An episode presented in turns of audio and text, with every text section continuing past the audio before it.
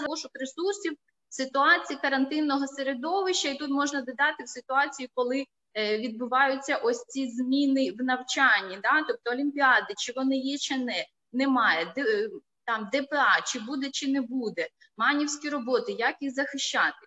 Якщо можна, наступний слайд. Дякую, дівчата, хто допомагає, тому що у мене ресурс зараз із телефону, тому буду допомагати. Нажміть, будь ласка, наступний слайд мені. Так. Так, так от, е, я хочу вам показати ситуацію, яка відбувається, коли нам кажуть, що ми маємо щось зробити, ми маємо показати. На нас покладають якісь такі ем, ну, ідеї того, що ми маємо представити себе то в нас відбувається ніби розмитість наших кордонів. Чому воно відбувається?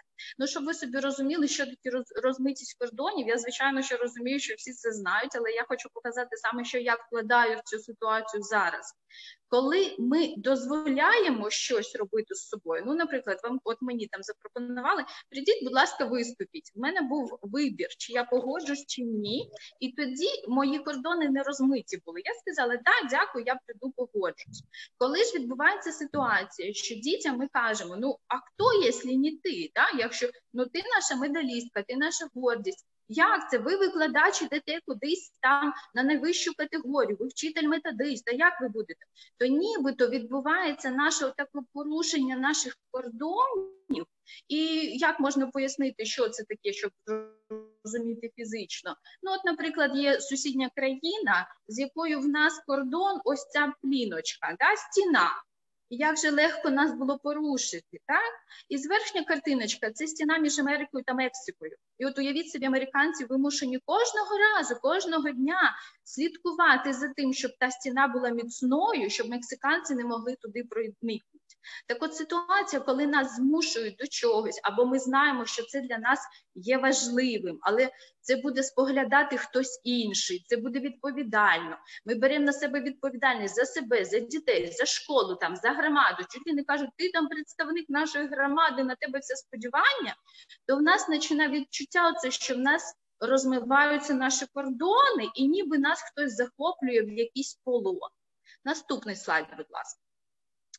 Е, тут ми на наступному слайді ми бачимо ситуацію, що ж відбувається. Ми знаходимося в ситуації стресу.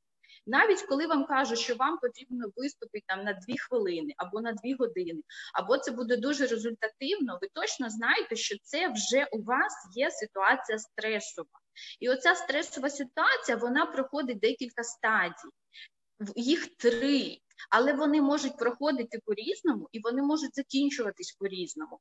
І оці три стадії, вони, знаєте, відбуваються у вчителя, у дітей і у батьків, у всіх трьох. І от уявіть собі, якщо в нас є перша стадія, це стадія тривоги, такого шоку, кажуть, так, ти маєш це зробити, красиво виступити. І ми такі ніби спужалися, да, ми зупинилися, типу, що буде, треба щось робити.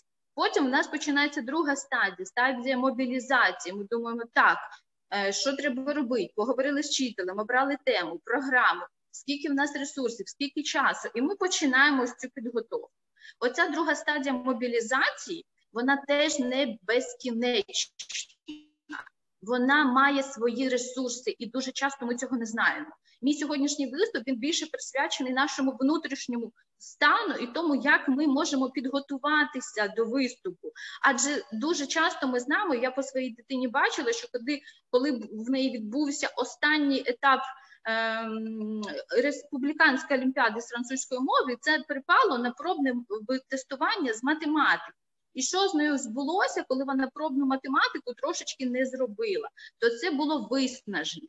Тобто приходить третя стадія, яка може бути адаптацією або може бути стадією виснаження, в залежності від того, яким чином ми уважно до себе ставились, скільки тривали оці стадії по часу, скільки ми витратили на це ресурсів, наскільки висока відповідальність за те, що буде, і як взагалі це відбувається.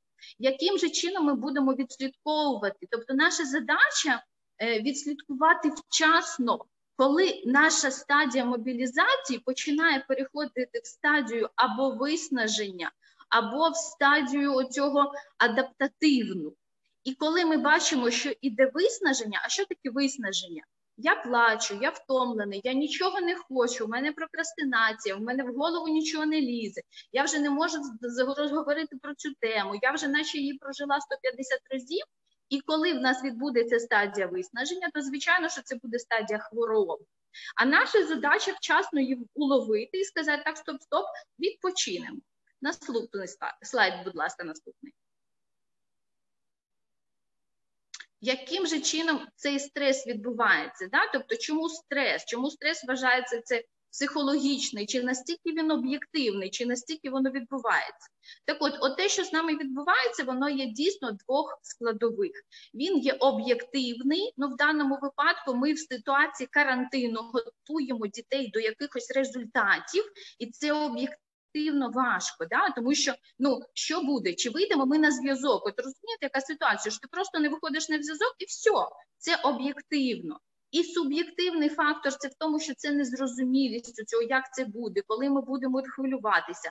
Тобто, більш свої якісь такі критерії в цьому всьому, що відбувається в процесі е, підготовки до цієї роботи. Наступний слайд.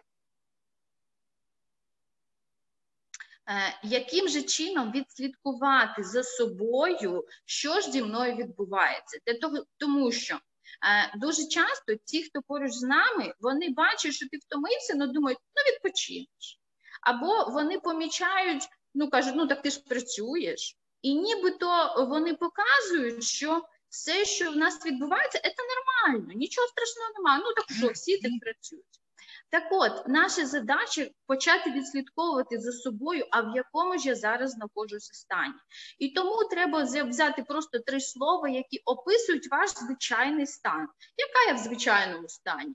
Я спокійна, да, я розслаблена, я щаслива, часто кажуть, я посміхаюся, я впевнена в собі.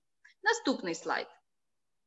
Для того, щоб порівняти, е, в якому ж я стані сьогодні, Потрібно написати три слова, які описують стан вас, коли ви знаходитесь в цій тривозі, переживаннях, що відбувається. І отут от на картинках я показую, що болить голова, я постійно щось думаю, я постійно переживаю. Мені ніби блискавки в голові такі вистрілюють, тобто я постійно про щось хвилююся. І ми порівнюємо ці три слова про звичайний стан і три слова про стан, в якому я перебуваю наразі, якщо це стан тривоги, стан якогось напруження і таке інше. Наступний слайд. Яким же чином я показую свій стан, щоб мої близькі побачили, що мені зараз не дуже класно, що я хвилююся? Звичайно, що я свою внутрішню тривогу починаю демонструвати своїм близьким в звичайних ситуаціях. Тобто, коли підбігає до мене дитина, я кажу, відстань там, іди, я зайнята там, як ви мені набридли своїм гамором, ви постійно кричите, дайте мені відпочити. Да? Якщо або ми карати починаємо, що ви мене не слухаєтесь. Тобто ми показуємо, потім ми приходимо на роботу і ми виливаємо тут свій гнів. Тому що нібито ми тривогу ж ми не можемо сказати, Боже, я так хвилююся, мені чомусь так погано, нас цьому не навчили. Але нас навчили, що якщо тобі десь внутрішньо щось хочеться, десь його вилєш верхніми емоціями. Верхні емоції це емоції про гнів, роздратування, агресію. Тобто це те, що всі розуміють.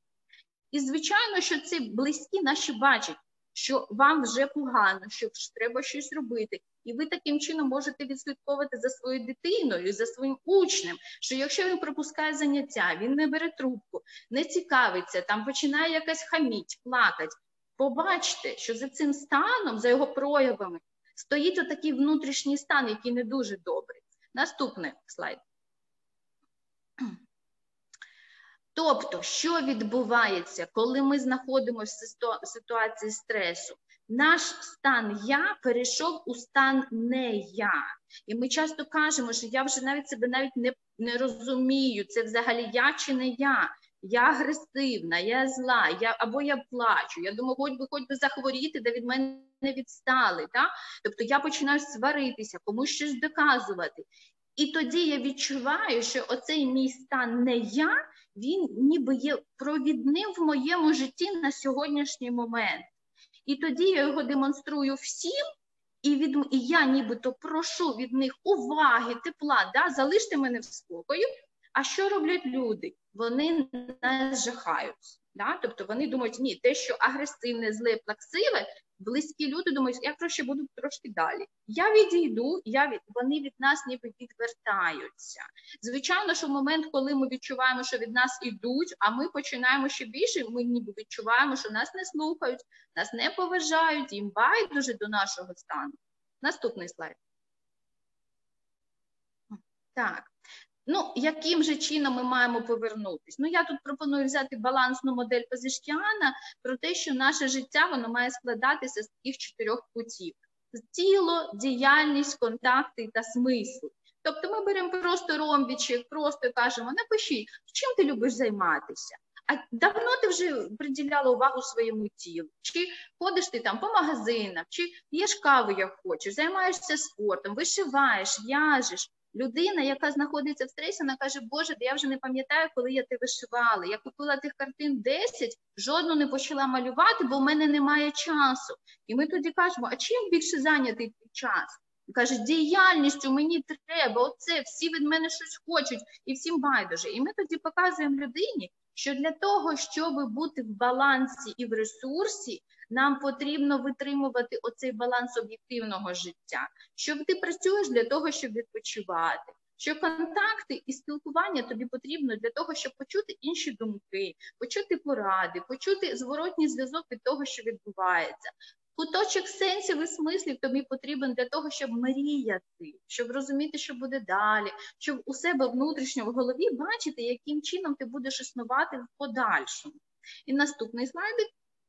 І отут от останні вже в мене такі слайди, тому що не хотілося довго займати е, час. Цей слайдик про антикрихкість. Що таке антикрихкість? Уявіть собі, що є таке в нас в домі, в вашій квартирі, вдома, є щось таке крихке-крихке. Те, що тільки ти трошки його похитаєш, і воно розіб'ється. Те, що коли ти посилаєш кудись посилку, ти пишеш крихке, обережно, тримайте обережно двома руками. Оця крихкість це оці всі елементи, які ми від себе не відслідкували, які ми дозволили стати отакою тоненькою, легко роздратовуватись, легко злитися, легко впадати в відчай, легко всіх від себе відганяти. То я вам всім пропоную зробити, звичайно, що зробити, е, уявити себе крихким не крихким, а антикрихким. Це поняття про антихрупкость. Він ввів е, на талеб. І можете почитати його книжку про те, що таке антикрихкість і як ми її можемо в собі ну, ніби е, вибудувати. Тому що це лише наш вибір про наше самоспостереження, е, що ж відбувається, наскільки ми уважні до себе. Якщо ж ми крихкі, то куди нас потрібно поставити? Далеко-далеко кудись в сервант, щоб ніхто нас не бачив, ніхто не торкався, ніхто до нас не підходив, тому що ми легко можемо зламатися. Я вам всім бажаю. Того, щоб ви в якийсь момент зрозуміли чітко про себе, що саме свій стан він це наша відповідальність, як ми його відчуваємо, наша відповідальність, як ми його транслюємо, і наша відповідальність, що ми з цим будемо робити. Дуже вам вдячна за увагу.